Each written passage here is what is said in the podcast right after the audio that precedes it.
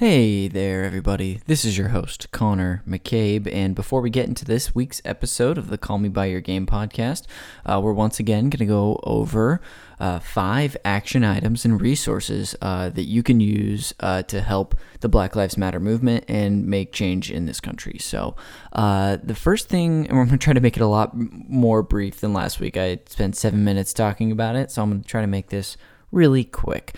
Uh, so, the first thing is that if you have been um, responding to calls for action, whether it be emailing um, police departments uh, for justice and, and, and accountability for officers who have murdered people or who have committed other crimes, um, oftentimes, uh, you will see these template emails that, um, in a moment, can seem good and helpful to you know fill out a template email, put your name uh, in a, in a in a place, put a little personal note as to why you think certain police should be uh, held accountable for their actions, and oftentimes these things can actually be filtered out and uh, thrown away by departments and by assistants. So um, I'm actually calling for people to write their own emails and send the, and, and make their own phone calls. Um, so a couple, uh, there's many, many um, people that we could be calling for justice for right now. The two that I want to focus on for today um, are, and it's, which is obviously not enough, are Breonna Taylor and Elijah McClain. Breonna Taylor, her, she has had one op. There's been one officer arrested in her murder. Of course, as you're familiar, the three officers who uh, used a no-knock warrant to break into her home and shoot her in her sleep. Um, so we're calling for justice and the defunding of that par- department. So there's a link, uh, in, and of course, as everything that we're talking about today, there are links in the show notes. So feel free to follow those.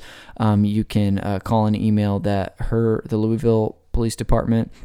And there's also uh, justice for Elijah McClain, uh, the the boy who was uh, murdered last August by uh, by police as he was walking home, getting a uh, an iced tea for his brother uh, and detained for uh, quote unquote spe- uh, spe- suspicious activity. So he was murdered, uh, and it's a very sad story, but there's more information as well there as how you can call for justice for Elijah as well. The second thing I want to talk about today is organizing your resources. I'm sure a lot of people are seeing uh, many resources, many helpful graphics on Instagram, and sometimes it can be overwhelming. You'll like something, move on. Um, there's a little link in the show notes um, detailing how you can actually start saving these resources and making time to uh, address these resources. So um, it's a lot having to do with simply just saving them on your Instagram to a collection and then making time in your day to check them out. So there's a little resource there that outlines how you can do that. As we talked about next week. This is the third action item. Nintendo um, uses prison labor. Um, to be clear, I actually called Nintendo and had about an hour long phone call with a couple reps who could not confirm with me whether or not they do use prison labor or not. They could not definitively say. They have a policy in place that has basically ethical guidelines for the production of their manufacturing.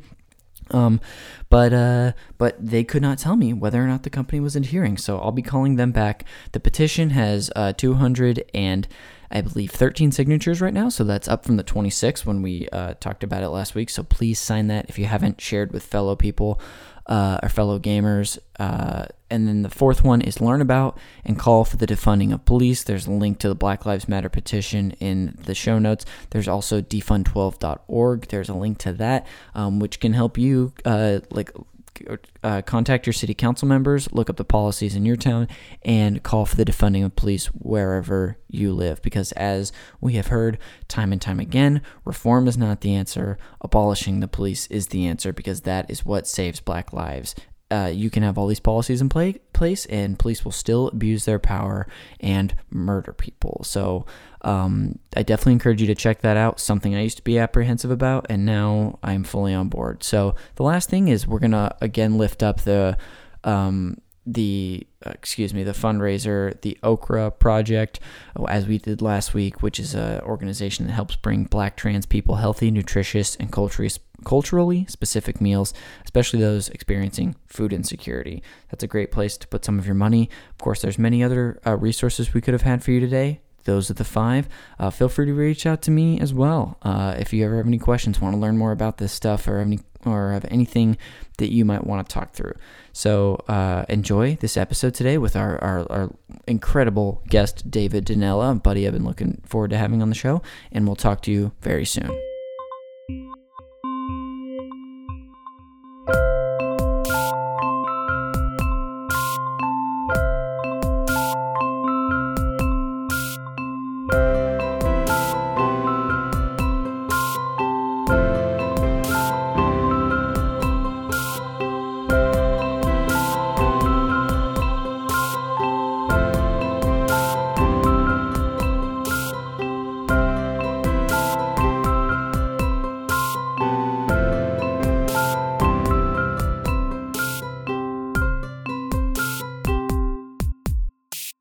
Welcome back to the Call Me By Your Game podcast. Uh, if you've never listened to this show before, um, this is a podcast where I, your host, Connor McCabe, bring on a friend to talk about a video game that is special to them from their past. we talk about not only what they love about the game, but also what they remember about being special during the time that they played it because um, uh, for me that is sometimes uh, as interesting as what someone might love about a game uh, it, End of sentence. Um, a little housekeeping before we uh, get rolling. First, if you want to visit our website, you can do that at callmebyyourgame.com, where we've got the rest of the podcast episodes listed there, the old video episodes we used to be able to do, and more information about our team. Uh, you can email us with any questions, anything you want to know, any suggestions at call me by your game podcast at gmail.com. And then if you listen to the show, you want to support it, whether it's your first time or your millionth time listening to the show, uh, check us out on Apple Podcasts. Uh, you can give us a rating and review there. That helps our visibility. Or share this with a friend who either likes video games in general or maybe even likes the game that we are talking about today. Um, that's it for the housekeeping. Let's get into what I always say is the best part of the show when I relieve the guests of only listening to my voice. And I'll go ahead and welcome my guest today, who is an improviser, dream realizer, and literal computer hunk from Philadelphia, living in Los Angeles. Welcome to the microphone, David Danella. Hey Connor, how you doing? Hey, dude, I'm so good, and it's. Uh, I know we've been talking for like 20 minutes already, but it's so good to hear your voice. It's it's good to hear your voice too, uh, even 20 minutes deep, and I'm so excited yeah. to uh, to be here to talk about a game that I think not enough people yell about. Hey, perfect. That's a that's a pretty good way to describe this game, and we can just go ahead and say up top what game we're going to talk about, and that is Final Fantasy VIII. Final Fantasy VIII. It's the for the for the people keeping track out there, uh, this is the second Final Fantasy game that we are uh, doing on this show. The first one, take a wild guess, that would be Final Fantasy VII. Go figure. With producer of the show, Jeremy Schmidt. Um, but yeah, so we're going to talk about uh, this game today. But before we get going, uh, David, let's talk about. Well, I know you. I mean, for this isn't something I told you about before the show, but I know you because uh, we are we've we do improv together. We've done improv together. Met in the UCB community in Los Angeles. Mm-hmm. Um, that's how we know each other. People might know you through through that as well. We're the Philly improv scene, right? You did stuff out there. Oh yeah. Um, I said, oh yeah, like it's like you cracked your knuckles, like, getting ready to like share. A bunch of Philly people. Uh, yeah, I mean, but I, I was uh, very active in the Philly scene, active in the Philly podcasting scene. Um, oh, really? Yeah. I used to um, co host a uh, Game of Thrones podcast called Stark Raven Mad. Uh, uh, I can appreciate a good title, and that is a good title, my friend. that's incredible. Um, I mean, that's how, those are how I know you. Is there anything else that people might know you from, or did we sum it up?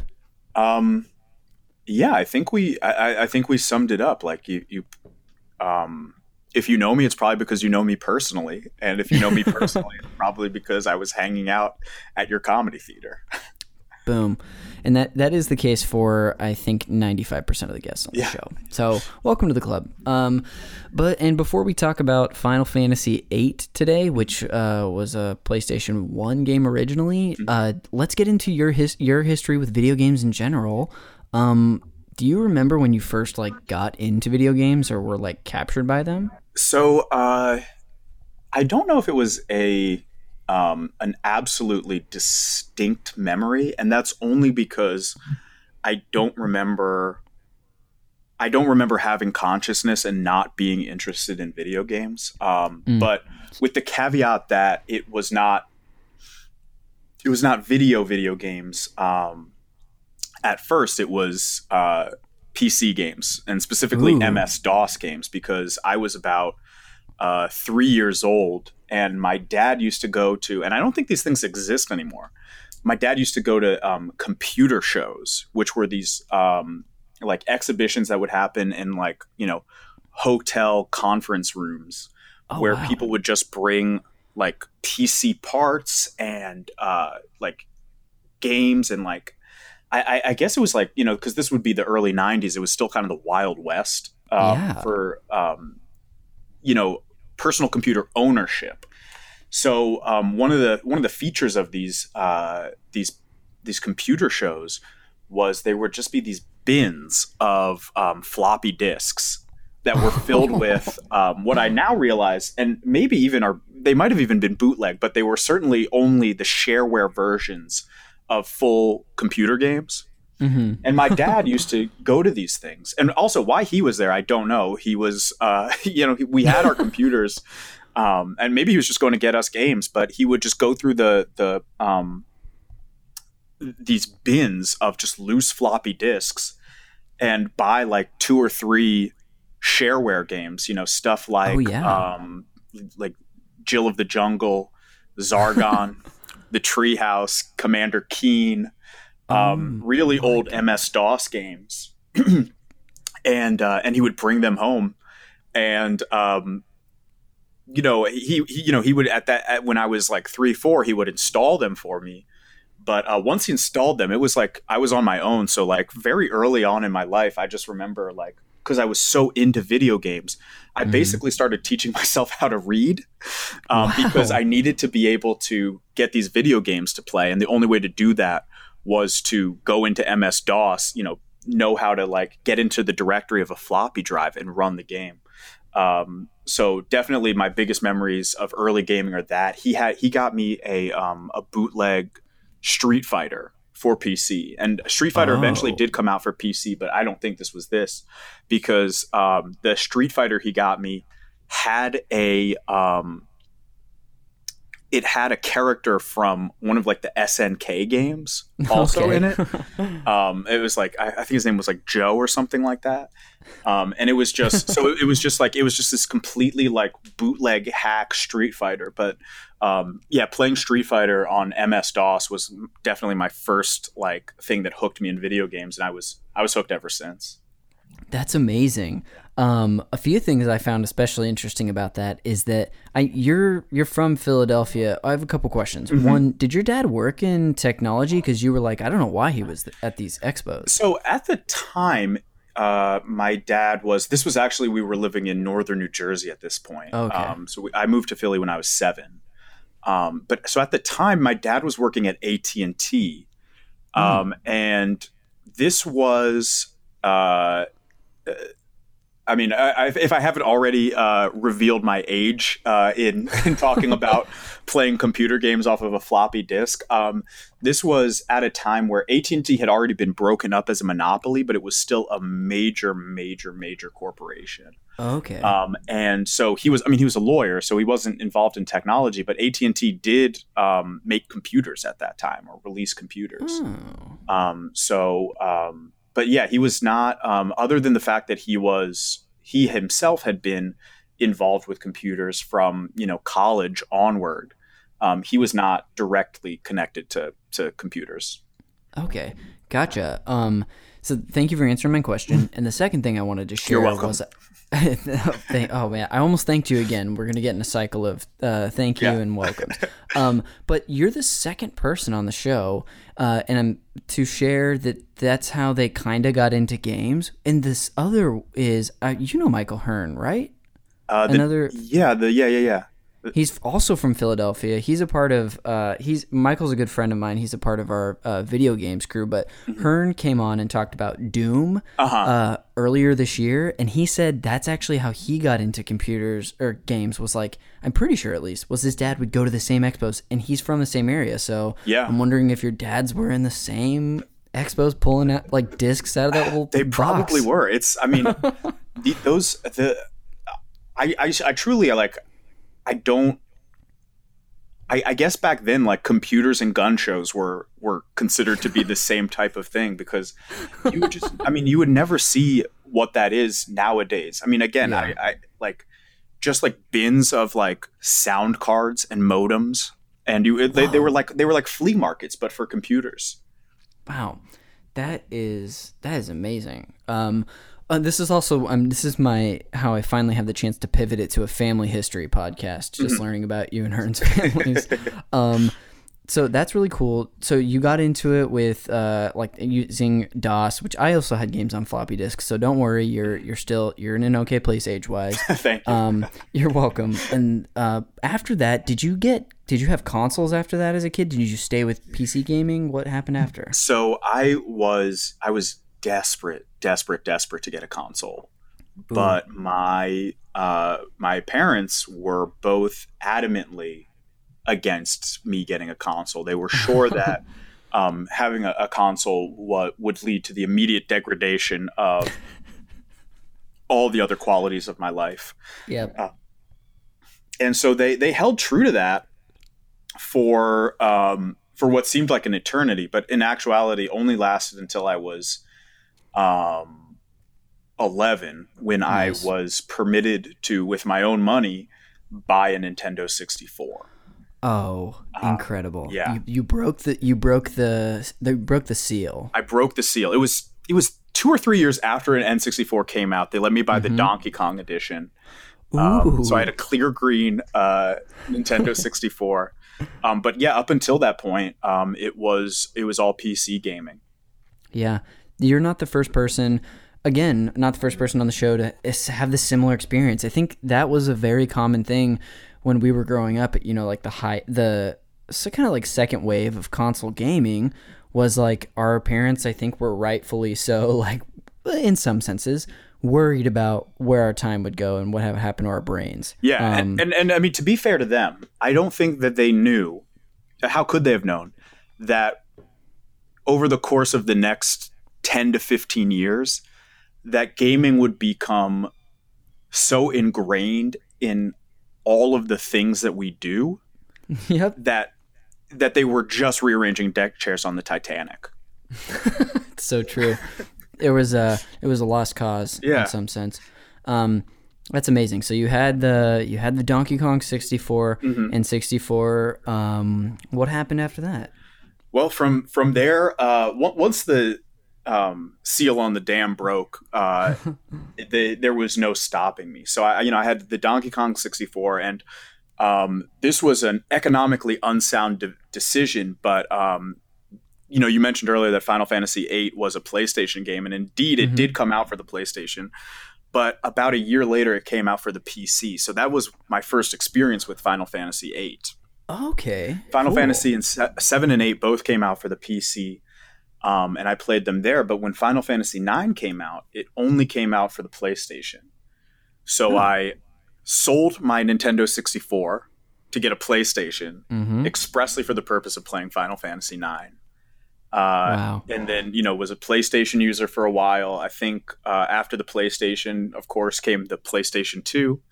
Um, and from PlayStation 2 now I was like so now I'm like 13 when I have a PlayStation 2 Mhm. um, which is right around the age where you start getting start getting money you know you Yeah. start finding ways to, to make money on your own Mhm. um, so and, and also um, this is like right around the time when when GameStop starts like really like exploding onto the scene yep. um, buying up all the FuncoLands and the EBs Mm. um, and uh, and so I started. This is when I started kind of getting into used games, uh, and I, yeah, I basically you know would save up like forty or fifty bucks, and then bought like an SNES and bought a Dreamcast and bought you know just like a bunch of old consoles. Oh, wow, you're a connoisseur. Yeah, I mean, and, and unfortunately, often what I would do is, you know, I would buy like a last gen console, use it for a while, and then sell it back to buy a different one. So I, I, I should have this incredible archive of all these things that are really hard to get, but instead I have none of it because I didn't I didn't recognize that what I was doing was a like a shitty way to spend your money. It's like terrible. so, but um, like it's just like the like you have no chance of of retaining any value when you're selling everything for sixty cents on the dollar, if that. Yep. Um, yeah. So so I you know I you know by the time I graduated high school, I think I still had I had an original you know I had an SNES and I had um, you know probably just an Xbox at that point. Yeah.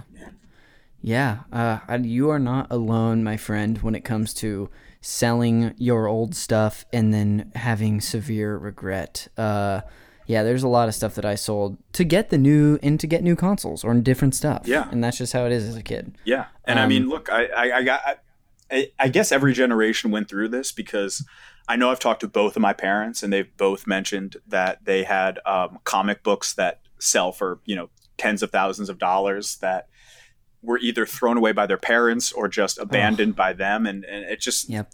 i guess I, look if we all understood the value of things when we were using them we'd all be in a much different place wouldn't we yeah it's very very true uh, that's awesome um, so you so it sounds like you're playing games through high school you played have you just played games up until this point uh, yeah i mean i kind of I, I did I, I, did cool down for a while. Um, you know, in, in college, college cool down. There was a college cool down um, mm-hmm. because I, um, you know, I just didn't have my shit in college, so I just mm-hmm.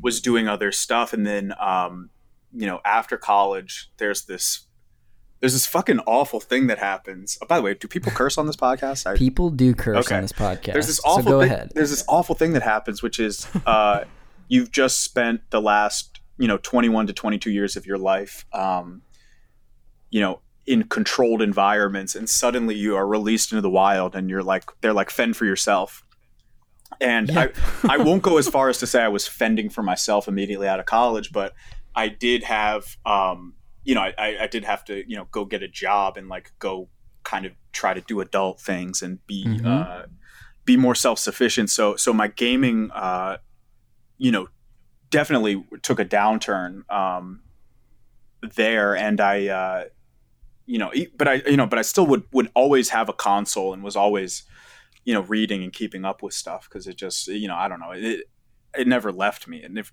I don't know if it does leave you. I, you know, I would argue that it doesn't leave yeah. you. Someone who's has the same affliction. Yeah. Well, also, uh, I don't think I know this. Is, not that this is important, but did you go to school on the East Coast? Uh, yeah, I went to school. I went to um, the uh, hippie college of the of America, Hampshire College, which is in Western Massachusetts. Um, Amazing. So yeah, yeah, yeah. I was uh, I was up in um, not not not directly on the coast, but what what I think most people would consider the East Coast. Gotcha. Yeah. All right. Um, and then the last thing before we like as we wrap up your history with games, are you mm-hmm. playing anything right now? Do you have a console now? Okay, so I do. I have an. I have a PS4 and a Nintendo Switch. Awesome. Um, I am. God, I. I. This is. You're actually the second person I'm going to tell this to. Um, okay. Ooh. I with COVID starting, uh, with this whole COVID stuff that's going on, I mm-hmm. have reactivated my World of Warcraft account. Oh boy. Um, which is um, has not been active in 10 years. um, but uh, I, I, but I thought, hey, I'm inside a lot, so why not? Yep. Uh, why not even further reduce my chances of uh, going outside? But then also, I um, I have a Switch and a PS4. Awesome. Um, I play almost zero games on the PS4. What I tend to do is buy games, start them up, and then uh, just be like, this is too much of an undertaking and then walk away. um, yeah. And then uh, on my Switch, I've uh, I play a lot of Mario Kart and Mario Tennis with my roommate. Ooh, um, Mr. Rob Skirbo. Mr. Rob Skirbo, who um, you know, he and I are, uh, are are challenging each other to get better at those games, uh, and it's uh, it's been great. I'm not I'm not I'm not natively somebody who like plays a lot of Mario Kart, um, Yeah. and I realize that the reason that I don't play a lot of Mario Kart is just because I don't play a lot of like two player games. Like I- it's like I'm. I'm not playing games around other people. Having somebody to play games with is incredible. It's, it's, what a world Pe- you're living in. people now. should be doing it more, and I think they are. Truly, um, I think it's funny. Even with uh, you know, during it's funny. Also, uh, the first podcast we recorded during COVID was with Mia Schaffler. We talked about a SpongeBob game on the GameCube, Uh-huh. and I, when that start when that was going on, it was like, yeah, this is so weird that we're in this time now, and now it just feels like something we're gonna be in in perpetuity. yeah, Um, but I also wanted to say that a that's awesome that you're playing those games. It's so nice to have a buddy to play with, and two, I don't think we're Switch friends. I don't believe so. We should be Switch friends and play Mario. Kart. yeah, yeah, yeah. I, I guess we'll, we'll let's link up after the podcast and, get that right. Um, I love by the way, uh, look, love the Switch. I, I think it's, um, I mean, God, the PS2 was incredible, but to me, the Switch, uh, what it's been able to do with its combination of like indie games and its like accessibility and its portability. Mhm. Uh, I've got the Switch right now as my as my number one console of all time. wow. Um, that said, the friend code is bullshit. That is so stupid. It's it, it is insane that it is 2020 and I have to get somebody's social security number to link up with them on these games. I know Nintendo's not listening to me, but Nintendo, if you're listening to me, why can't I just use the person's goddamn screen name? Yep. Um, so anyway, that's my that's my brief rant about that. I think your brief rant is warranted, and I am with you. There's, I love the Switch too. It's it's probably up there for me in my top consoles, if not the console ever. But there are some little things that I would definitely change. Um, but that's for uh, that's for the show where we just shit on video games. That'll Yeah. be the episode. Yeah, the rant. Yeah, the "Call Me by Your Game" rant episode. exactly. Um, perfect. Uh, well, perfect. Well, hey, if you're ready to move on, let's get into the history and context of Final Fantasy VIII. sure. Awesome. So, again, like I said before the show, David, I'm going to start talking about it briefly. Interrupt me if you want, add on to stuff, or just uh we'll or we'll get through Or it. just whatever ride along. Yeah. Okay. Perfect. so, uh, for those of you who've never played it, Final Fantasy VIII is a JRPG developed by Squaresoft and published for the PlayStation in 1999. Of course, it's been ported to multiple platforms, including PC, Switch, uh, I believe Xbox as well. Um, it's the eighth main installment in the Final Fantasy series and directly followed the cultural phenomenon of Final Fantasy VII. Uh, and like most of the series, the game received critical acclaim and was praised especially for its graphics, music, story, and gameplay. You know, the stuff that make up a game. Um, and uh, it also featured around an hour of cinematic cutscenes, and like Final Fantasy VII, featured uh, FMV scenes throughout. Um, however, Unlike Final Fantasy VII, uh, 8 had consistent character models throughout the game. So, I mean, you've played 7, so you know that there are parts in it where you've got like Lego Cloud essentially walking around, and then like like the battle cloud and then the full motion video cloud. So this the characters stay pretty consistent. Yep. Um, it also is famous for a, a couple things aside from i mean many things but two things i'll name right now are introducing us uh, to its own and this is all stuff we can talk about in the main discussion if you want the, its own playable card game called triple triad and then it's also very well known for its use of the junction system. Um, the story follows Squall, Leonhart, and his group of young mercenaries as they are drawn into a conflict sparked by Ultimecia, a sorceress from the future, attempting to compress time. Um, is there anything you want to add on or, or to the history and context? Um, uh, just just uh, two two little things of history and context. Although that was Please. excellent, Connor. Oh, Um, is that uh, is that Final Fantasy VIII um, kind of followed in a tradition of the Final Fantasies, where the directors were kind of thinking about what they could do, a to to top the previous one. Mhm. and B to um, you know how how it would be different. Just they they always wanted to to make sure that each game didn't feel like a retread of the previous game. Mm. Um, so you know, I I imagine uh, you know when Call Me by Your Game is in you know year four, uh, and you've Ah, done a you. bunch of Final Fantasy podcasts, you'll you'll you'll hear a lot of things about how these games are similar, but also how each game kind of has its own distinct flavor, and that was very much because of the uh, the attitude that these people Yeah. were uh, that the, the developers were taking on, uh, for Yeah. better or worse sometimes. Totally. Um, oh, and then the other yeah. only other thing I wanted to say is that the main character was um, directly modeled after River Phoenix, which never makes me Yes. stop laughing. Yes, there there's a point in the show, David. At the end, I told you we have a couple fun segments we do at the very end. Oh some no! Did I spoil something? I was actually you did not, and but I was I almost included. Basically, there's a facts section where I share Easter eggs and secrets. I almost put that on there, but I that came up so much that I was like, he's gonna know this. I'm gonna not share this. Um, but if you do bring up anything during the show that is a part of that, you you win a special award, which is me saying good job. Well, I look forward to uh, to many good jobs in the future. Perfect. Um, well, very cool. Let's go ahead and just move into the main discussion, dude. Uh, how, for, and beginning with, how did you discover this game, or like when did this game? You kind of touched on it earlier, but how did this game come into your life? So, um, I don't know if this is going to be a disappointment to anybody, but Final Fantasy VIII came into my life uh, very much through Final Fantasy VII um, Okay. because I was a, you know, again, like maybe like nine or 10, and I was at a family friend's house. And they were playing video games, and they were playing Final Fantasy VII, What a game to play in a group of people. I know it was just it was just like um, these were like I, w- I was like nine and there were like some like these kids were like 14 or something like Mhm. that which is that age where you're completely comfortable um, just being like hey everybody sit around me and watch me play a video game rather than like I know I have like four different games that you all could play or at least take turns on um, come come play this game that requires knowledge of the game to even begin to to get into it Yep, that um, tracks. But he's he was playing Final Fantasy eight. I mean seven, and I was just like, I had not ever seen anything like it. I Oh, yeah.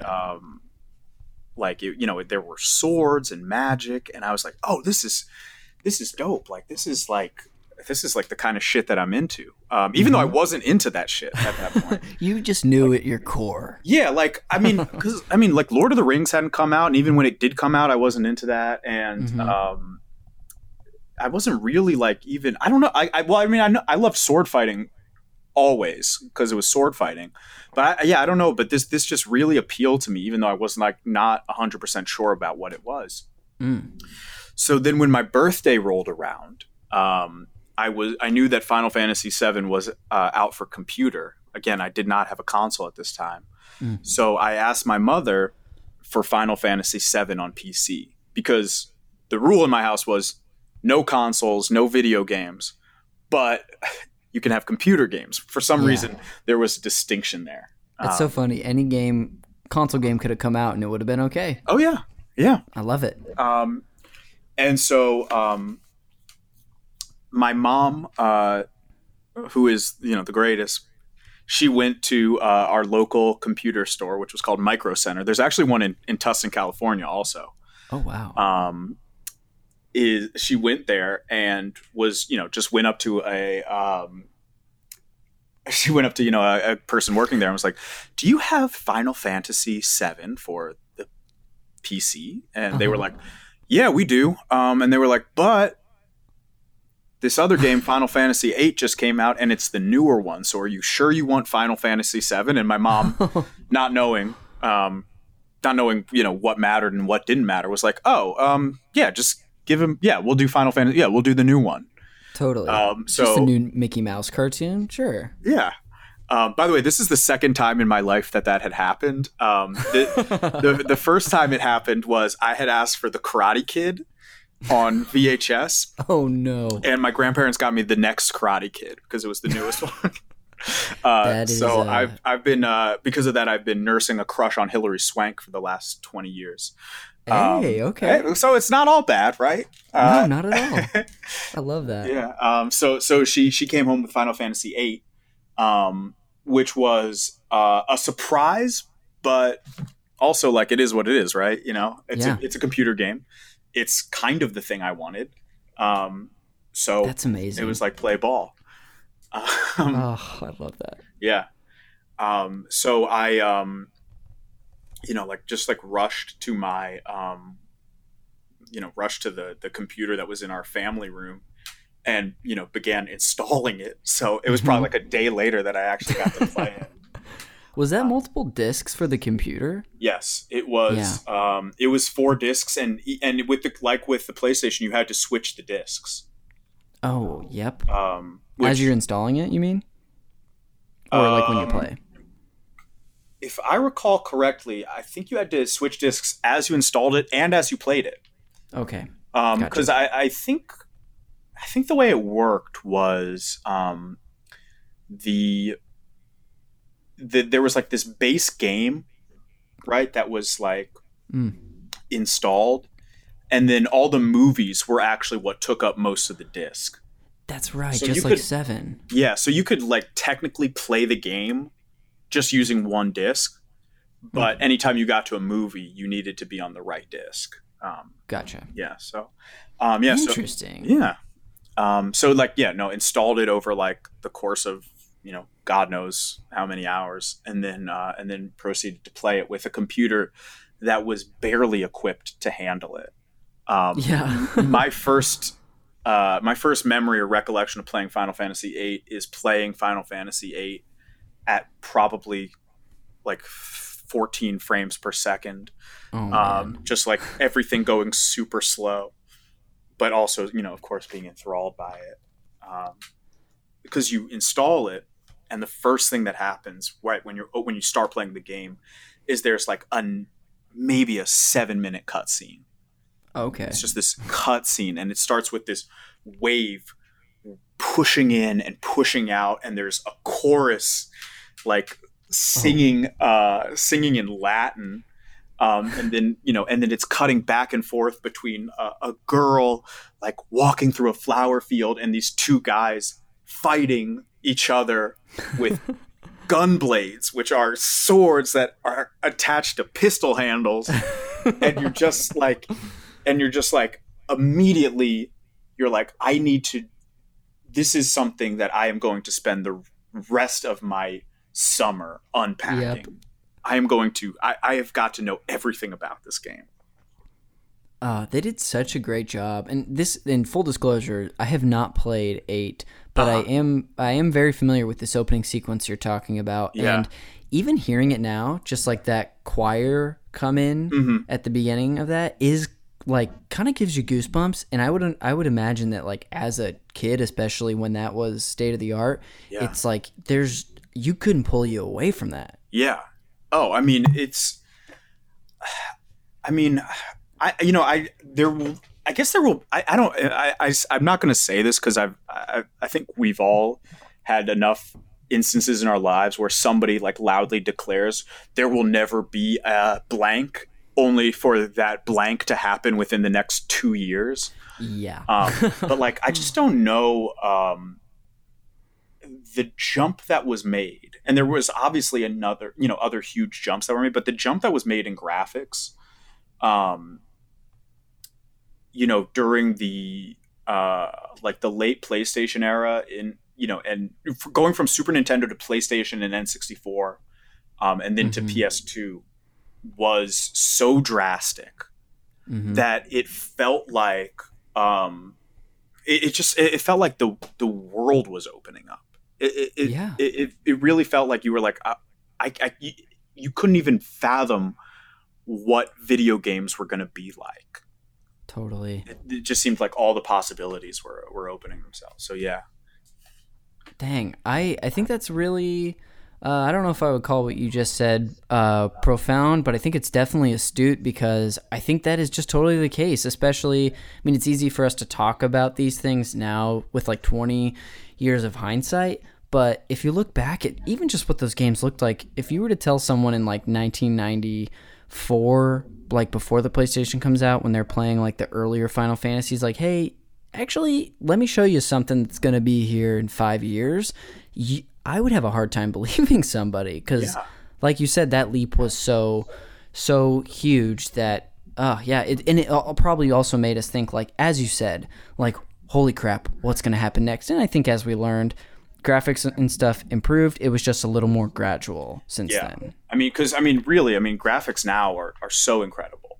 Yeah, They're so incredible, but like, um, but you know, you're just never going to get a leap like that. I think I, I couldn't even fathom what that leap would look like at this point. I'm with you. I did you watch the um the PlayStation like state of play the other week? I did, I did. What did you think of that?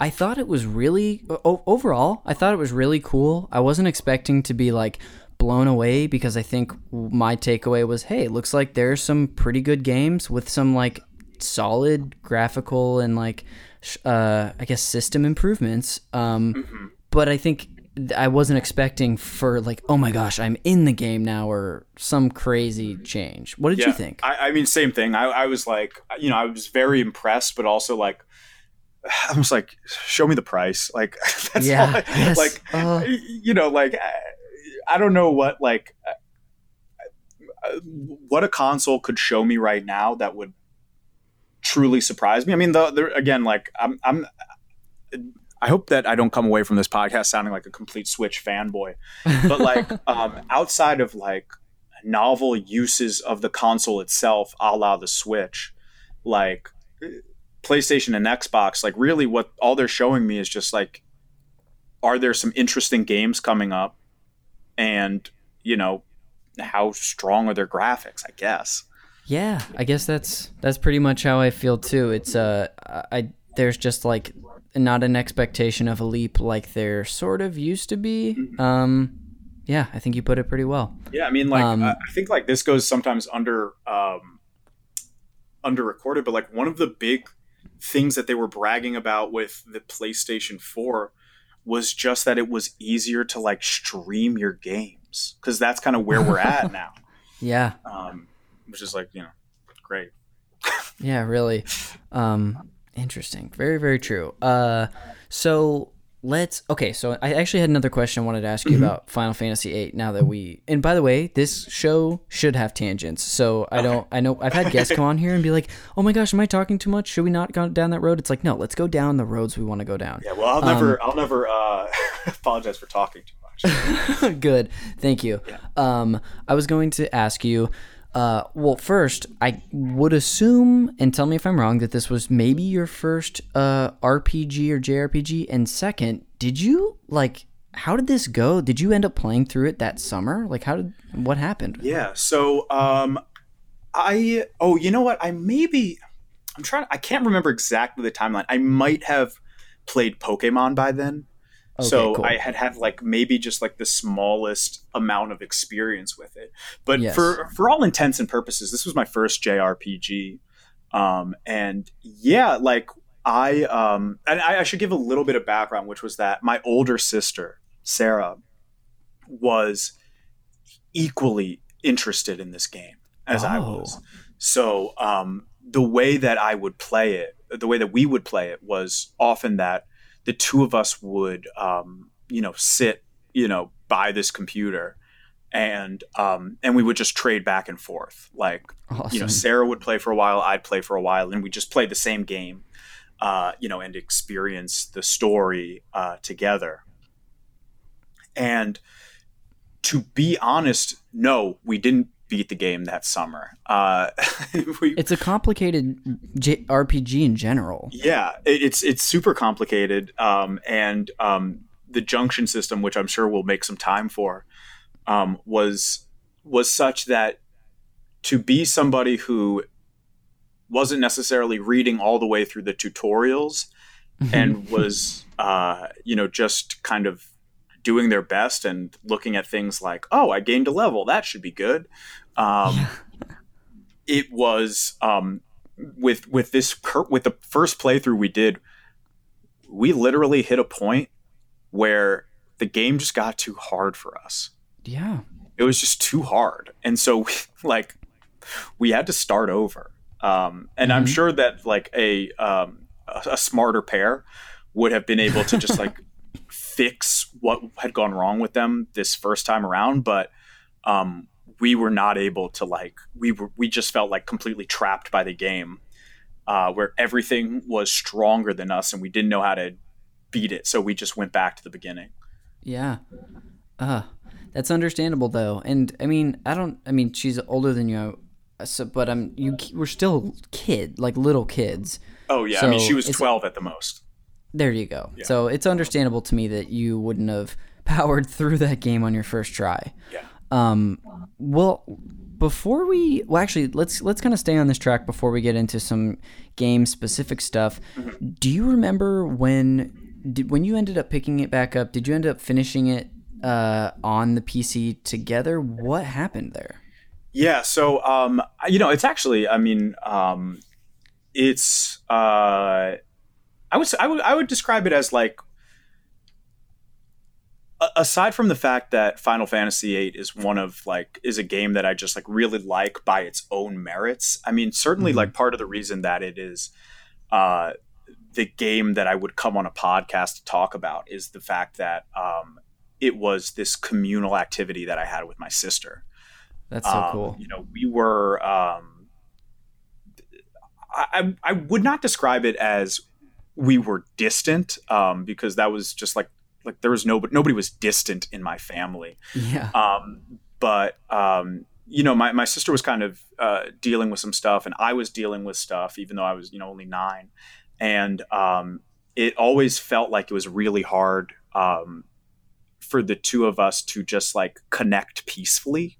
Mm-hmm. Um, and this game was really where like she and I began to uh, you know develop a bond that has la- that is there till this day. Um, and you know, it's uh, it's it's kind of in, infected all of my like my relationship to Final Fantasy in general is one that uh, it, it is uh, what's the word uh, I was going to say unbreakable, but it, it, it's inseparable yeah. from my relationship with my sister. So yeah, um, we uh, although we later would get to places where we were like both comfortable playing these games by ourselves, or yeah. you know, um, on our own time. Um, most of Final Fantasy VIII was played um, together, and if not played together, then we would, um, you know, we would certainly like do check in with each other and yeah. talk about what had happened and what we saw, and you know, um, and, and stuff like that. That's so cool. I mean, I, there's no one reason why I wanted to start doing the show, but I would say if there was one reason, it's kind of exactly what you just shared, dude. Like, I think that it's so special. That's why I want to hear about the context. Is like some games can go beyond just being great games. It's like the bond you have with the people that are around you or the situation that you're in that makes them special. So, and also, I will say that while my sister and I never really played through games like that, we kind of had a similar relationship where we were a little distant too and didn't get along. But it was like when we would play games, it was like a moment of harmony. Yeah. So, um, not about to make this about myself, even though I just shared, but I think that's really cool. No, but I mean, like, and, what is you know, what is a what is a podcast about video games about? Like, we're talking, yeah. Um, I yeah. It's and and I think like that is um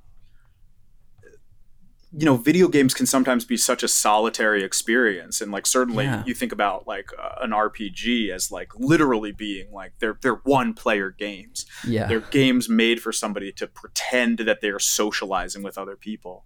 Um, and, and, and, but video games in general are these things that have this kind of notion of people being um, alone with each other but they just as equally are these social communal things that are that people share with each other.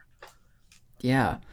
I think you're totally correct. And that's really that's really cool. It's it's also really cool to i mean you hear all the time about i mean you kind of just spoke on this a little bit but people playing games together but to share like a one player game like this i wonder a i think that's really cool and special and b i wonder if just like with all the access that kids and families might have today, like probably multiple switches for your kids, like th- if that even happens anymore. Yeah, I mean that's a that's a great question. I mean, I I, I would hope that it does. Um, and, and, I and I, I, guess like the the reason that I could uh, I can imagine that it does is because I to this day um, still get a lot of enjoyment out of uh, like if somebody's playing a video game, like you know, just being like, oh no no no no, don't don't change, don't change. I'll just sit here and yeah. just like um you know just like watch. And if somebody's like willing to like talk about what they're playing or what they're experiencing, like better still. Totally. Um, and you know, I I don't know. Uh, my you know my my mom used to read to us well after we were reading on our own. Like we yeah. were like we would be like 10, 11 and she would still be reading to us. Um, so like I don't know. There there's I feel I, I hope that people are still making space for like playing video games with their kids um, that are that are one player where maybe their their kid is playing and their kid is explaining why this game is uh, interesting to them. And i hope that maybe they're playing games and showing their kids why this game is interesting to them.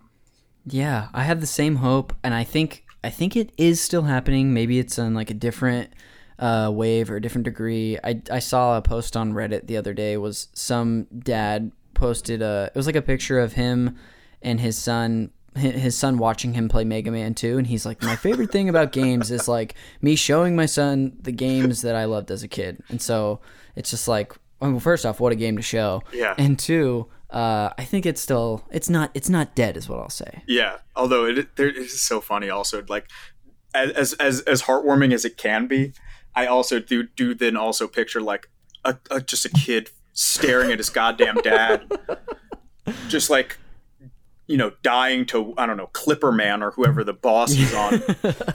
just being like, Dad, give me like. there's so many games we could play together. Is, this has to be the one. yeah.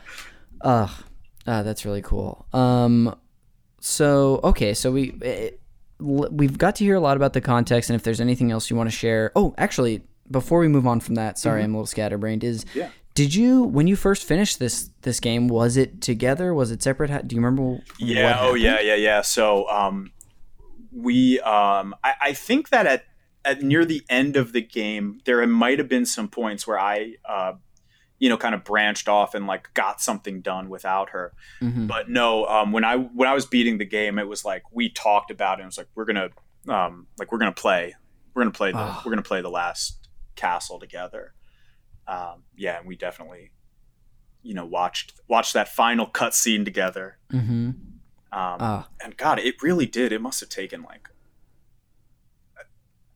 um, I, you know, my birthday's in late March, and I feel like we were like, I feel like it was maybe like September or October when we finally got to the end of it. Yeah, that's a. It's impressive that I'm impressed that you two were able to do that. I I know that this is maybe different for other people, but like I a have trouble finishing games, mm-hmm. and b can get lost so easily in a big JRPG yeah. like these.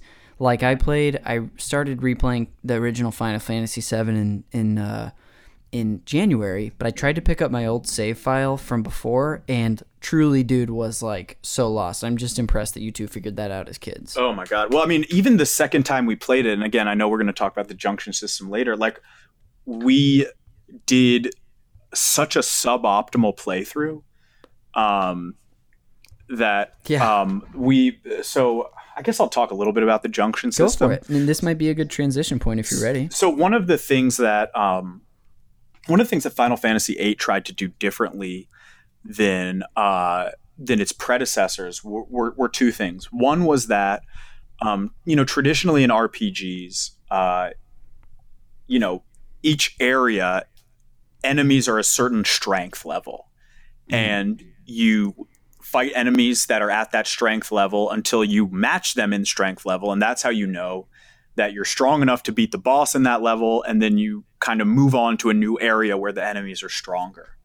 Um, final fantasy VIII was like oh you know what we can do is we can just scale everything to whatever level your party is at. Mm-hmm. so that was one thing that they did. And that's um, you know that that could be cool, but the problem was uh, enemies tended to be very easy at low levels and tended to be difficult to the point of being harder than even the game's final boss at the higher levels of it, yeah. you know as your game reached higher levels so that was one thing and it was combined with the other major system change in, in final fantasy VIII which was this thing called the junction system So again, in in traditional RPGs, um, character progression is more or less tied to this idea of levels, experience levels, where if you fight enough battles, your character levels up. You go from level one to level two, usually up to a level 100.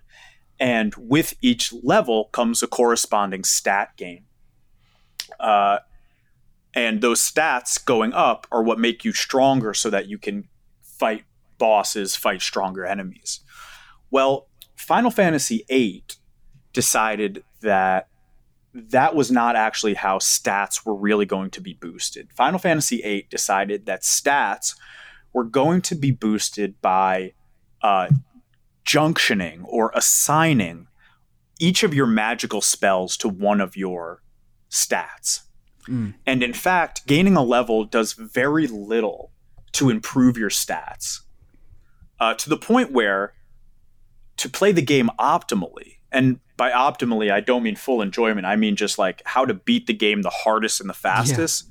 It was in your interest to not level up as much as you could, to stay as low level as you possibly could, and just attach the strongest magic to your stats.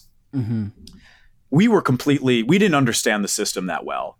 And so we were just like, oh, okay, we'll level up. We'll keep leveling up. Yeah. um, and we did that. Um, and we were able to beat the game that way. We literally, um, uh, so so uh, this is maybe too technical, but Final Fantasy VIII was also um, unique in that all the other Final Fantasies um, had scaling experience, and what I mean by that is like to get from level one to two maybe took like hundred experience points, yes, and then level two to three maybe took like three hundred or four hundred. Mm-hmm. In Final Fantasy VIII, every level took exactly a thousand experience points. Whoa. So to level from level five to a hundred, and the enemies scaled, and their experience increased as they scaled. That's wacky. So to level from level, it's like the five, opposite of what you normally see. It's yeah, it's exact opposite of what you normally see, and because because levels didn't matter in Final Fantasy except to make the game Final Fantasy VIII except to make the game harder. Yeah. So I realized that uh, you know that all you had to do that that that you know that there was no um, that the curve actually in, um, supported you leveling, and so I just like stayed in the first zone for like a couple hours and leveled my characters to level 100 um, wow. and what and this actually led to uh, me realizing a mechanic about the game uh, which is so as I said earlier, enemies scale to your level. So if you level to 100, all the enemies are level 100 and they're really strong. Mm-hmm. But for some reason, bosses in Final Fantasy VIII had, um, although they did scale, they had limits to their scaling. Interesting. So like a boss might max out at level an early an early game boss might max out at level 10. Mm. So we were in this conundrum where every boss we fought was chicken shit easy. and every enemy we fought was so dangerous that we had no choice but to run away all the time. Yep. Um, but you were able to beat the game that way because the bosses were relatively easy. Um, Jeez. And, and, there was I, there was there were like a couple moments where you had to had to fight an enemy. You couldn't run away from it, and and those were the boss fights to me yeah. in that game. The unintentional boss fights. Yeah. Uh, was running hard, or was is it like a? I know some games it differs on your success. Uh, running was not particularly hard. Okay. Um, it, the only thing that made it hard was that um, we were playing on a PC, and so it was like I, I, could never remember what the buttons were. It was like it was just like what button on the keyboard do I have to press? Like yes. you have to press the keys in conjunction, but it was not particularly difficult. Okay, gotcha. Can you give me? And I've done my own research, but this, so I guess this is more for the. I'll act like it's more for the listeners, but it's also a lesson for me too. Mm-hmm. An example of how you might junction an ability to a statistic or to like an attribute. Sure. So um, the the game has um, the the junction system was built on uh, on I guess two pillars, two two foundations, if that's even a thing. Yeah. Um, the first foundation were these things called guardian forces, which Mm-hmm. are um, for if anybody's played any other Final Fantasy games, are the equivalent of summons. Mm. Right, they are like these mythical creatures that you know you summon, and they have these fucking dope animations, and they do a hell of a lot of damage. Big old Um, bastards just yeah. crushing it. big bastards crush it. um, and and and so you over the course of the game you would acquire more and more of these guardian forces. Um, and then the other pillar is um, drawing magic. So again um, in previous games uh, magic is something that you learned and you usually had a pool of uh, like mana or magic points and you could cast as many spells as you wanted until you ran out of magic points. hmm Well, in Final Fantasy VIII, um, magic was treated like an more like an item in your inventory. Mhm. So you didn't learn magic. There was no permanent magic on any character. Instead, what you did was you either um, drew the magic from your from your enemies, which was you used a spell that pulled like it'd be like you now have six cures, cure spells Okay. on your character, or you would turn items into magic spells, and the magic spells would have an, an, a specific number associated with them. So you might have like you might have like twenty fire spells. Uh, Hmm. And as you cast fire, it would go down 19, 18, 17, whatever. Uh, whatever counting. Yeah. And so to junction a to junction magic to your stats, what would happen is first you would assign a guardian force to a specific character. Hmm. And that guardian force would open up some of your stats to make them able to junction magic to them. So you you know you take a you know you you say all right, I'm going to put this dragon on my main character. And now because I have this dragon on my main character, I can associate a magical spell with my character's uh, health, yes. and I'm going to. I have, you know, I have 50 cure spells, and I'm going to assign. I'm going to junction my healing spell to my health, and that's going to raise my overall health. Mm. But here's the here was the also the conundrum there, right? So you these spells give you these meaningful stat gains, right? But the spells and the, the stat gain is dependent on how many of that spell you have. So Oh, okay. if I want to actually use a spell and it's junction to one of my stats, at the same time I'm using the spell, I'm lowering my own stats.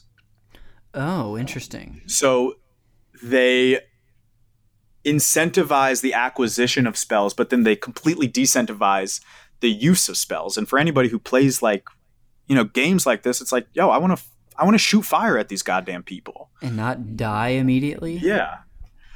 Um, so so that was the junction system um, in all its kind of you know warts and flaws. Um, I, I still think it's an interesting system. I think it's um, something that I think if they re-examined it and and were re-examined it with the cognizance of what about it was interesting and what about it was not interesting. There's a way to make it work that's really fascinating.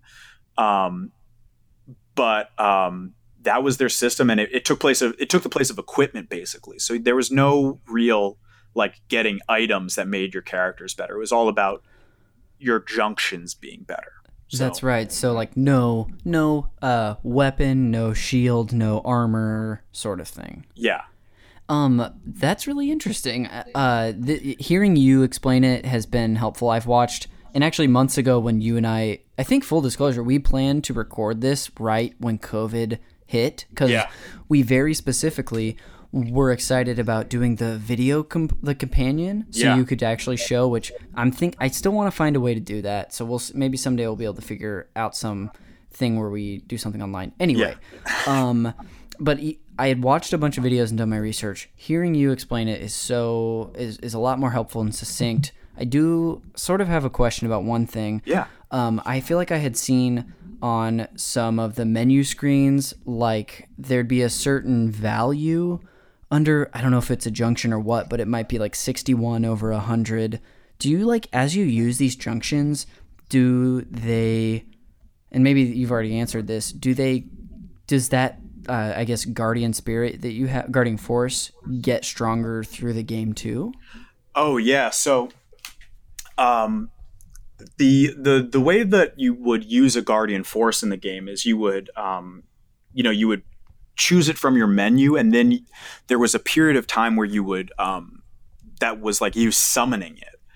Uh, yes. And so the Guardian Forces also leveled up, and they also had a um, a stat called compatibility. Oh. And the way compatibility worked was um, if you were more compatible with a guardian force, if one of your characters, like so for instance, again, the main character's name is Squall, you know, Squall has some dragon junction to him. Uh, and his compatibility is, you know, 100%, then it might hmm. take that dragon half a second to be summoned. Okay. Um, if Squall's compatibility with that junction was, you know, 2%, then it might take 25 seconds for that summon to come oh, out. Okay. Um, yeah. So that so that that was what the that was the fraction that you were seeing there. Oh, interesting. Um, and there were different factors um, that caused the compatibility to uh, go up or down. It was honestly something that to me never affected the game, but I think it was like the more you summon a certain guardian force, it would the compatibility would go up, uh, and the more you summoned other guardian forces, the compatibility would go down, and then there were like items that you oh. could eat that would make the compatibility go up, and then also like the guardian forces like had characters that they just preferred. Um, so there was like a little bit of like a, I mean, the most rudimentary like idea of them having personalities. Yeah. Um, in that sense, which was literally just like, oh, like I just got this new Guardian Force and it likes this guy more than this guy. That's um, really funny. Yeah. That's cool. Uh, last question about the system and the Guardians is mm-hmm. that as they would, uh, I hope this question makes sense. As they would get stronger, you would use them more. Would they learn? Not that they would learn new abilities. Would you have more abilities uh, available to your character that they're assigned to? Or is it like f- from the get-go they've got this set abilities? No no no. That's actually a good good call out. Yeah they did have um, as the guardians got stronger they would learn abilities and that was how your characters learned abilities. If okay. your characters absent of these guardians your characters were were nobodies in this game. yeah. Um, like truly, like they didn't have like um, there was a weapon upgrade system, but the weapon upgrades were basically meaningless. Mm. Um, I, I think that like going from the worst weapon to the best weapon, um, it changed. Uh, it, it, changed like one aspect of the game, which was some characters' limit breaks. It, actually, that was one okay. character um, and we can talk about that if we want to. Uh, this game, this could go on forever.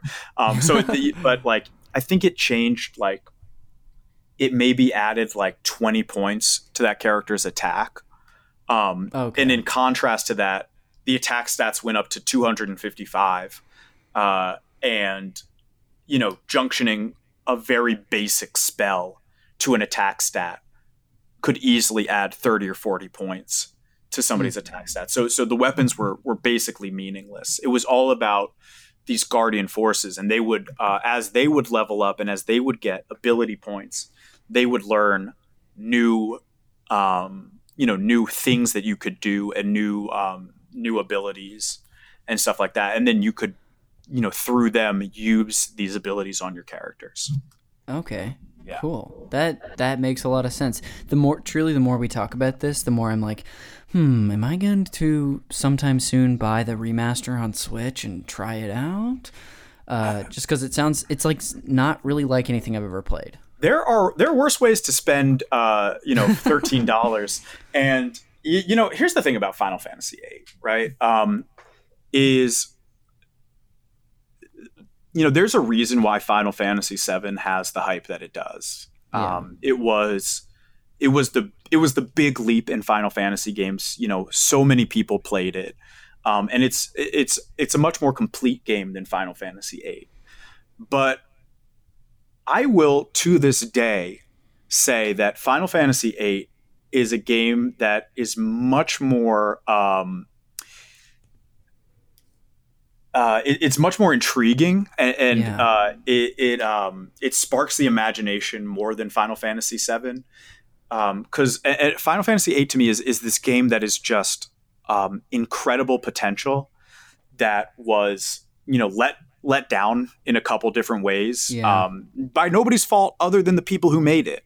Yeah. Um, but um, you know, obviously, Final Fantasy VII just got the first, uh, the the beginnings of a remake, um, and Keyword uh, beginnings. beginnings. Yeah, the first, uh, the first twenty percent of a remake, uh, and you know, Final Fantasy VII is the one that you know got the movies and all that stuff, but.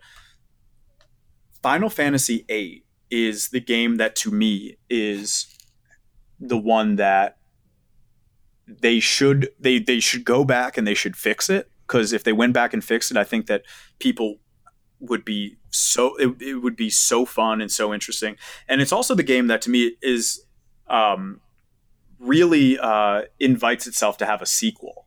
yeah. Um, I, I think there could be some very interesting sequels built off it because it was just it was just a very um, a, a wide and interesting world where you would go do things and there would be like you'd like uh, you know you'd go off and like run into some random village and there'd be this like whole world in this village that there's no incentive to really fucking look at. Like you would like you you'd be like, Yeah. "Oh my god, what is this place? Like what's the story here?"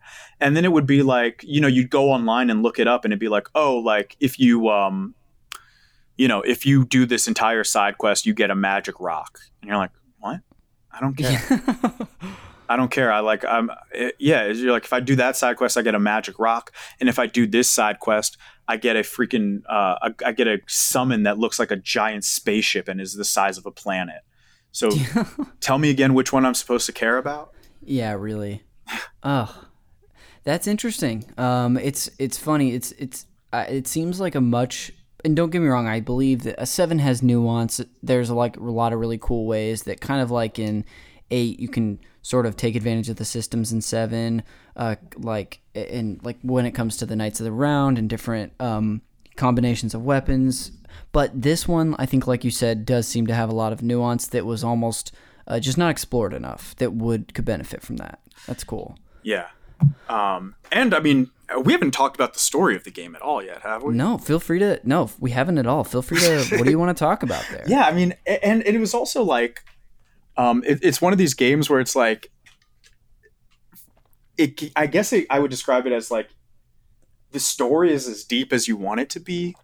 Um, There are there are still people on the internet. I mean, I guess this is the case with everything, but there's still people on the internet who, uh, you know, are seems like daily writing about what they think the story was really about, what was going on, and there are all these insane theories theories um, that got such widespread um, that became so widespread that uh, e- even members of Square Enix had to uh, say no no no that is not um, that is not what we think the game was. That was not the story we were telling. But like this is a game where you play as a bunch of um, again and these are the things that you like don't even think about when you're when you're 10 playing the game but you play as a bunch of 17 year old students at a military academy Yeah. except um, at the military academy they attend they actually get sent into real combat situations and work as mercenaries which means that they're we're playing as child soldiers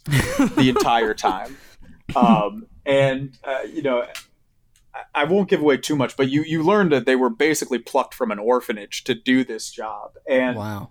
um, you know, by the end of the game, uh, time travel has become a factor, Yes. which is also like I think gives you an example of like how uh, how this game kind of like you know is one that is considered both systematically and from a story perspective like it has spun off the rails yeah. um, but I mean, I think all of that kind of stuff um, begets. Oh, you also um, you um, there are large portions of the game that are played uh, inside your how to describe this where you are dreaming and in your dreams you are helping your the main character's implied father uh, in the past. Um, Whoa. So it's just, oh, but and also like I say implied father because um, this was something that I didn't pick up on in my first like four playthroughs of the game. but uh, but like again, by uh, somebody on the internet, uh, and again, I guess most people figured this out, but like there's a character in the game and you're supposed to read into the fact that he's the main character's father, and I just never got that. Um, Incredible. And the game never explicitly says it either. Um, well, that's which so is like- you know, look out for look out for your people who are 11 year olds playing this game. Uh, yeah, really. They might not under pick up on that immediately. Yeah, and also, you know, the graphics are incredible. Um, you know, they were the um, I think it was like it was definitely the first Final Fantasy game that, whereas you said like the models on the uh, field and in the game were the same as in the battle system, uh, and then they spruced them up for the um, you know for the motion videos but you know you could really tell who who each of the characters were but the character but the the graphics were not so good that it was just like oh yeah i can really tell that these two people look alike Yeah, I I remember, dude. I, so again, never played this game, but I Uh-huh. remember being at a friend's birthday party in seventh grade, a, a kind of a newer friend, Mm-hmm. and shout out to I don't know if he's still out there, Philip Steigers. yo what Um, up philip What up, Philip? Uh, but he had this game on. He had a PlayStation and had this game and a bunch of other games. And I remember I was so curious. I I asked him to boot it up, and I remember thinking the characters, while you know you could tell they were like human bodies and stuff. I was like, their faces are fuzzy. Who's who? Yeah. And I just that's something that stuck with me forever. And of course. This is the original version of the game. You even had like I guess I don't know if you know this, but the PC version that you played even had already smoother graphics. Oh, I uh, that probably that checks out because because I was you know both both me and my sister. I was talking to my sister about this game a little bit. Um, uh, had recollections of the graphics being a little bit better than how they presented them uh, in like the retrospect of the remaster, and I Yes. realize now that that was probably because we were playing the PC version of the game. Oh, there you go. Um, But they was- still weren't amazing, and my PC was so goddamn bad. oh my god, my PC was so bad back then. Jeez. Yeah. Um, what I remember, this is a really quick side tangent. I remember Mm-hmm. having games. Uh, never really played any games this that looked this good on my parents' computer growing up. But when we got a new computer, how I was amazed. I was like, oh my gosh, this game is supposed to run at twice the speed. I had no clue. Yeah, I Just a whole new world. I mean, and, and now it's I, I just I wonder if uh, I mean I guess I guess they, they they can't do anything about it, but like um. I I wonder if like games are just like we will not run on some computers.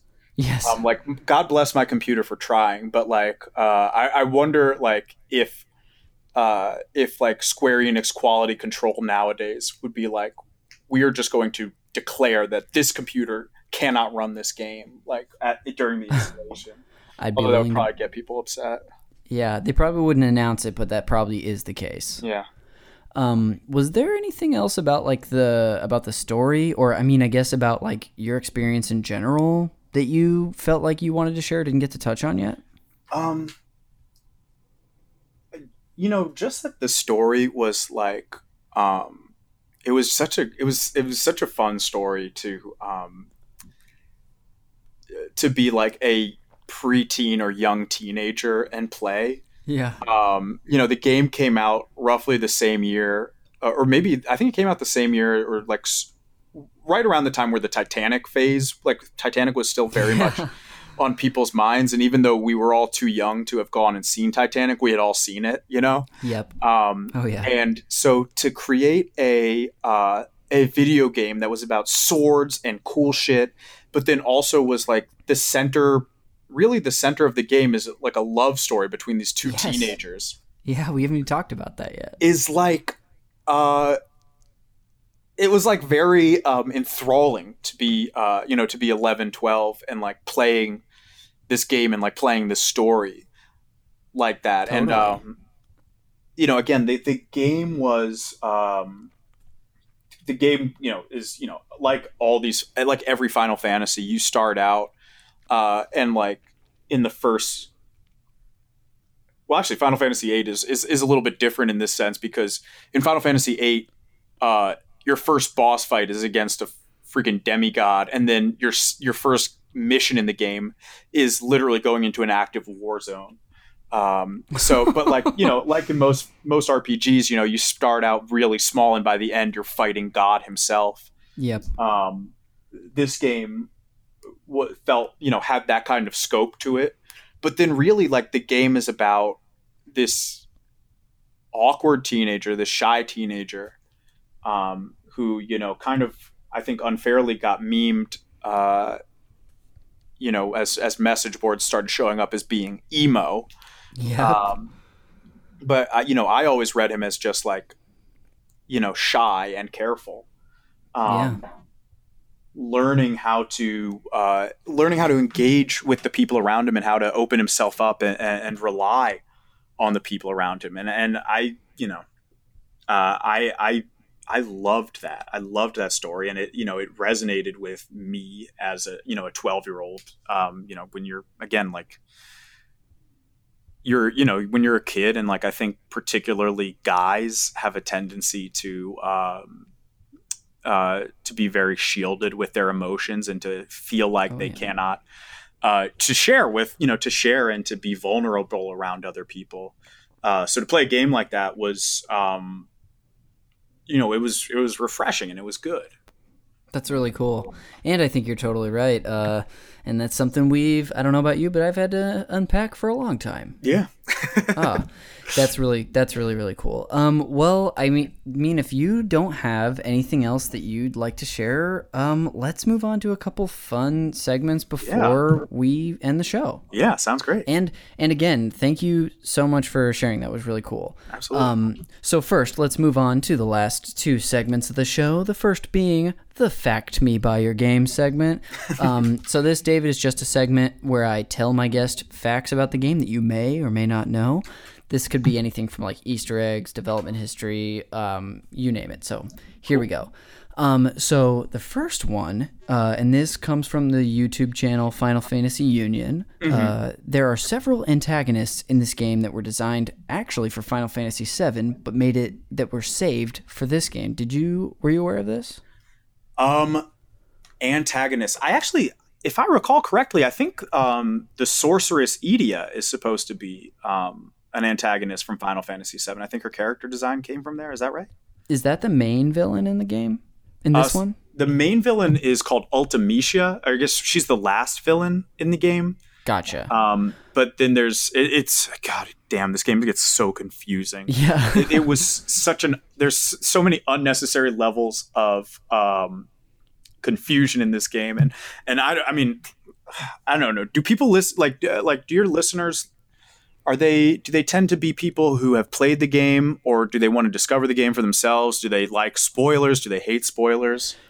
I would say for a game that's been out for 21 years, we usually on the show are not afraid of spoilers, so feel free to share. Okay, so there's uh, so the main bad person for the first two discs is this sorceress uh, named Edea or Edea or something like that, and she, uh, you know, she's awful and she's running a country, and uh, and you spend all your time fighting her.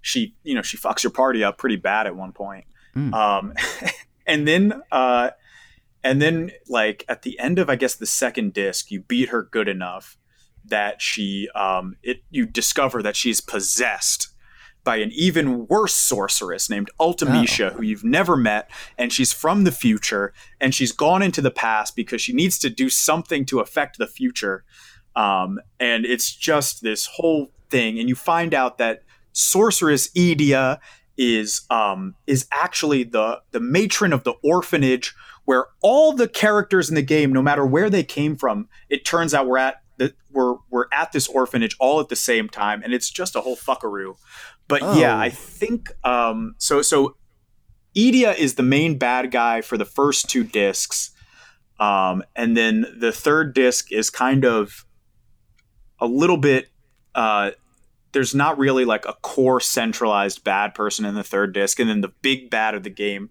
is another sorceress named Ultimecia who lives in a castle in the future Wow!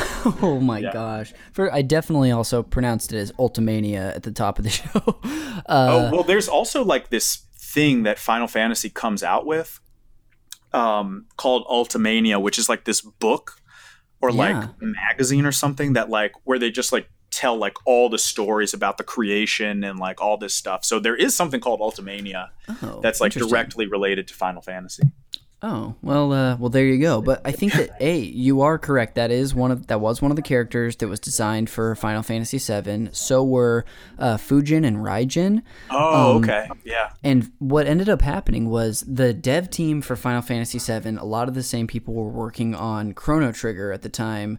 And when that Chrono Trigger had like an all hands on deck moment to finish the game, um, they put aside 7 for a bit. And when they came back to it, they eventually ended up just shifting those three villains to 8 instead of 7. yeah So pretty, pretty interesting. Yeah, and I Um, think that was like uh, par for the course with Square Enix back then. Was they would be working on a game and working on the next game, and then it would suddenly be like, "Oh shit, we got to work on the current game," and so Yep. all the resources from you know the next game down the line would be shifted back to the first game, and then when they returned to the new game, they would have um, you know the the everything would have changed. Absolutely. Uh, and that's exactly what happened here. Um, the second fact that I have for you today is that uh, obviously, I'm sure you're aware there's Star Wars references in many, if not all, the Final Fantasy games. This is the one with the most uh, references to Star Wars characters. Yes. Um, this comes from a YouTube channel, Final Fantasy Union. Um, the first uh, is there are five characters, like I said, in eight. Um, of course, the most common are Biggs and Wedge, who are in uh, almost every. Fi- I think they're in every Final Fantasy mainline game now. They, I guess they added them into uh, nine in the remaster. oh, I did not know that. Yeah, I guess they're like uh, characters. Excuse me, not nine. They're not in nine, but they're added into four. They remade uh, Oh, four yeah. on the DS. yeah, yeah, yeah. Um, Mm-hmm. So Vixen Wedge, of course. There's also Nida, who in the Mm-hmm. game in the in Star Wars is the Imperial commander who loses the Falcon and is choked out by uh, Vader. Yeah, Uh, he's the guy who pilots. Um, again, I I love talking about Final Fantasy VIII like out of context. Yes. He's the guy who pilots the school when the school Oh. transforms into a giant land ship. The school dr- transforms into a giant floating ship uh, about halfway through the game, and it's your first vehicle that you use throughout the game. It almost sounds like something I would make up to sound like I know what the game, what's about the game. Yeah, Ugh. Um, so after Nida, there is Piet, um, who is named after Admiral Firmus Piet, who commands Vader's flagship, the Executor. And the last one is Martine, who actually um, that's that's his English name, but in the Japanese version, the translation is Dodonna, which is a tribute to some throwaway character named Jan Dodonna in the early Star Wars movies, who's a part of the Rebel Alliance. So That is fascinating. Yeah, Piet is a character um, who you meet very late in the game, who is affiliated with um, the space program. oh, of the there's this one city. Um, the, the whole game is like mostly futuristic, but there's this one city that even dwarfs the rest of the world in their um, technological abilities, and oh, uh, Piet uh, helps run the the space station that you uh, travel to from this city. And then Oh. Martine is, uh, I hope I'm getting this right.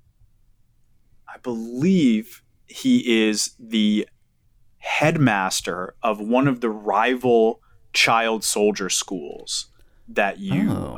um, that you spend some time at. Um, and then he's uh, and then he's fired from his job at some point. Oh, well, that's from what I remember from the YouTube video I watched. That sounds correct. Yeah. Um, awesome. Then the last fact I have for you, um, which I'd be interested to know if you are aware of this, is that Final Fantasy VIII uh, music from that made its way into the 2004 Olympics. Did you were you aware of this at all? Because I could. Oh yes. I was aware of this. Are you Yeah. talking about um, the um, so so Final Fantasy VIII also has Final Fantasy is known for having a um, a stunning soundtrack. Most of the Mhm. games have have memorable soundtracks, uh, and uh, they had a, a consistent um, a consi- consistent composer uh, up until I believe Final Fantasy twelve, uh, Nobu o- Uematsu, um, Yeah. who I, I think is one of the best um, So good. best composers uh, for you know media for anything. Uh, and at with Final Fantasy VIII, they got really ambitious and they included uh, in the in the game a full song. And what I mean by a full song is that um, it was a song with with lyrics and stuff like that. It was actually Mhm. a voiced song. Uh, the, the song was called "Eyes Eyes on Me," um, and I believe that some figure skaters, or no, uh, was it figure skaters or rhythmic gymnastics, um, Uh, danced to it. This the one I'm that may have happened too. This is actually uh, synchronized swimming doubles. Oh, okay, okay, that checks out. Okay, yeah, Yeah, and and in fact, the song they used, I, I'm aware of "Eyes on Me," and I saw somewhere it sold like it for a while was the highest selling video game song ever. Um, but they actually did the the opening track, uh, "Liberi Fatali," Oh my and god. then then they also did the. I th- forgive me, I'm not going to pronounce this right. Uh, "Fithos Lusec Wecos Vinosec." okay, the- yeah, yeah, yeah. Which is like that, which is one of the other two main ones. Um, yeah, it's and the they- creepy the US song that they uh, that they play whenever you're near a, um, a sorceress. Yeah. wow. Um, and the just uh, just to wrap that up, the U.S. ended up winning bronze. So so there you go. Was that was that the U.S. team that did that? Yes, they they played those two songs for their routine. Nice. Yeah, Good on you, wonder- United States. I know what the the rare time we're ever gonna say that. Yeah. Um, uh, perfect. So that wraps up the Fact Me by Your Game segment. The last one is I have game recommendations for you. Uh, this is my one shoe in to, or my one forced connection to the movie Call Me by Your Name, David. So in the basically my idea was in the movie I was thinking about when uh, Timothy Chalamet's character ends his relationship with Armie Hammer. Like, what sort of person does he date? You've probably had friends who, like, when they date someone new f- after an old relationship, they have been like eerily similar to their Uh-huh. previous partner, or wildly different, or like totally something you wouldn't have expected. Yeah. So, these recommendations are in line with that. Um, Okay. so, the first thing is if you can't quit the Dashing Boy Squall and you just need Squall in your life in another JRPG, uh, this is kind of a force, but I recommend to you uh, Golden Sun on the Game Boy Advance. Ah, yes. And because they're. Uh, have you played this game, by the way? Oh yeah. Dude, one of my all time favorites. I actually. Unbelievable game, and also a game that I think um, I think gives an, a blueprint of what a working junction system could look like. Yes, I have been so eager to talk to you about this for this exact reason. With the, the Daijin, is that how you pronounce them? Or Jin? Jin. Jin. Yeah, Well, it's like the root of genie. Oh, okay, there you go. Well, you might remember that one of the uh, what are they? Mercury? It might be Mercury. No, it's the wind one. There's a, di- a Jin that is named Squall that Ivan has. Oh, okay, yeah. So that's my that's my one connection there. Um, I actually just beat that. I've had it since I was a kid, and I just beat it the other day for the first time. Wow. And How'd I, it and I- feel?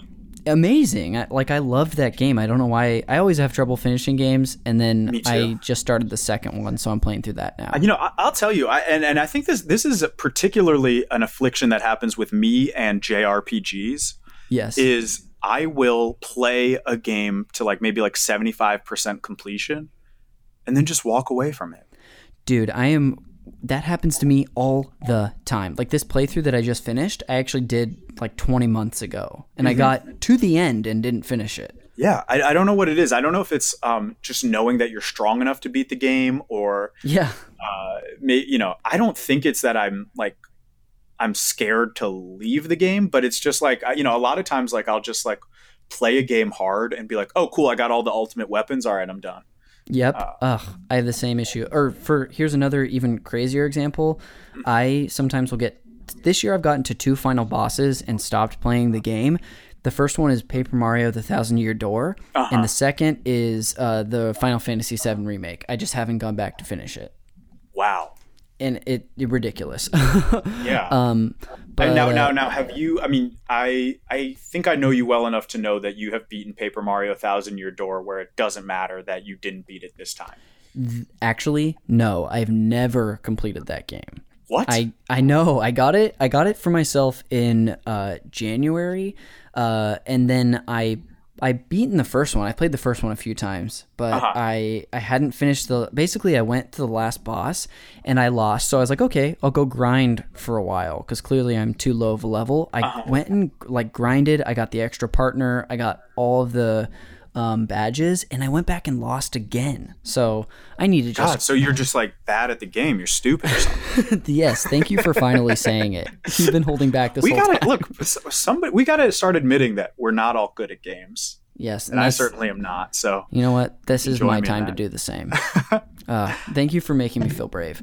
Uh, the second game that I have recommending to you, um, I actually changed this one last minute. Um, so this game uh, eight is a departure from from its previous game in some ways. So I wanted to find another game in a storied franchise that took uh, one of the most popular entries in the series and changed some stuff up. And this game is Mario Kart Double Dash on the GameCube. oh my god. I don't know if you've played that one. Yeah, I've played. I've played Double Dash. I mean, uh, it's people think of Double Dash as like the height of the Mario Kart series, right? Like, I think it. A lot of people do, and I'm. I'm like, it can be easily swayed there. I love uh-huh. it. Wh- wh- where is your top Mario Kart? Probably just in terms of how the game works. Probably the current one, Deluxe or Eight good. Deluxe. But I think in second for me is Double Dash, and then third is the. I actually love the original DS game. Oh, I've never played the DS game. yeah, it's pretty. It launched with the system. It's pretty great. Mm. Um, and then uh, the last one, the last recommendation I have for you is that if you, and I'm glad we talked about this at the end of the episode, is that if you can't lose the focus of romance from Final Fantasy VIII, if that's what really gets you, I've got another game that is uh, focused on romance, and this is a game called To the Moon. It is a 2011 game. Um, basically, the story of this game is that there's like this corporation that can craft artificial memories for people on their deathbed and essentially they craft uh, this like scenario where this guy um, achieve basically tries to achieve his dream by going to the moon and falls in love with this like fictional character in his dream before he f- passes away so it's Yeah. pretty depressing But I was gonna say I'm vaguely. I like when you said that. I was like, oh, is that the one about the old man and the woman? yes And I, uh, I have.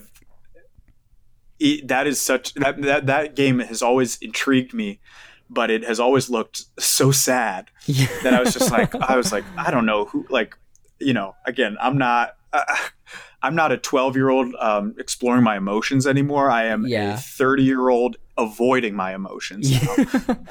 so, yep but um, Uh, that game has always looked incredible. You know, when you brought up the Mario Kart Double Dash, when you were talking about games that, Yeah. um, you know, games that were uh, drastic departures from, uh, you know, storied predecessors, I thought you were going to bring up Chrono Cross, oh that that would have been a great one. which I have to admit is probably if there was like a number two game that I would have come on this podcast to talk about, it would have been Chrono Cross because that is also one of my favorite games of all time. Oh my gosh, that's amazing! I've I've played. I love Chrono Trigger. It's one of my all timers. I've never played Cross, but and and also like I hope to bring people back for second episode. So keep that one in your back pocket. Yeah, I'm I'm more than happy to become the guy who just talks about um, underwhelming sequels.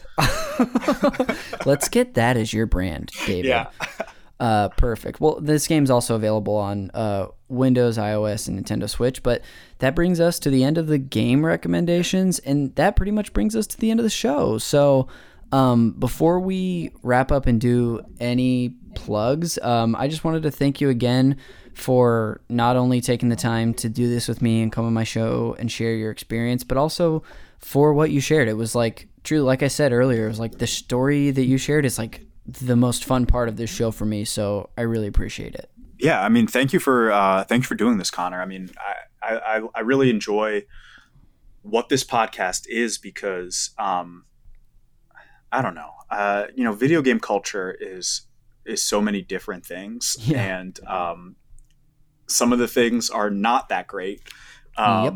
And like we, that means you got to work hard to uh, amplify the things that are great about it. Yeah. Well, uh, well, thanks, dude. Um, David Danella, my friend, was there anything you wanted to plug before we head out?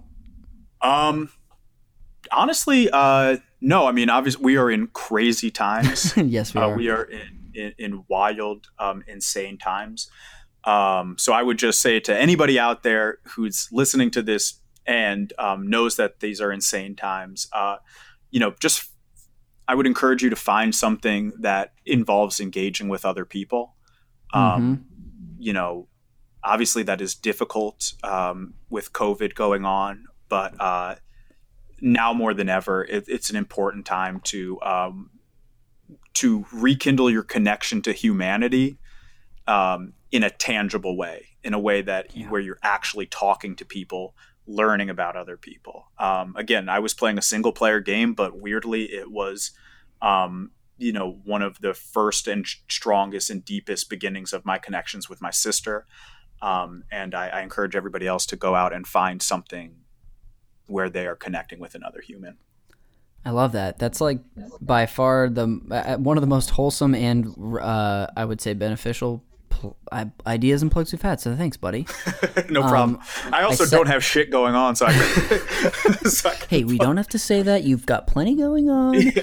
Uh, well, thanks again. Um, uh, thanks for sharing that, David. Uh, this show is produced by the great Jeremy Schmidt. You can check him out on Twitter at Ocarina of Crime, Instagram at Scaremy Schmidt. Listen to his show, Video Games, a comedy show, which, David, it would be awesome to have. It's not my show, but you should come on sometime. It's just like a roundtable where we talk about video games and what we're playing and uh, fun topics. Um, Always. So check out Video Games and Comedy Show where you get your podcast. You can follow me on Twitter and Instagram at Connor underscore McCabe. Uh, I haven't been doing Twitch for about a month, but I'm going to be back at it doing something soon. So follow me at twitch.tv slash cons is cool 69. Uh, thank you for listening, and we'll see you on the next episode.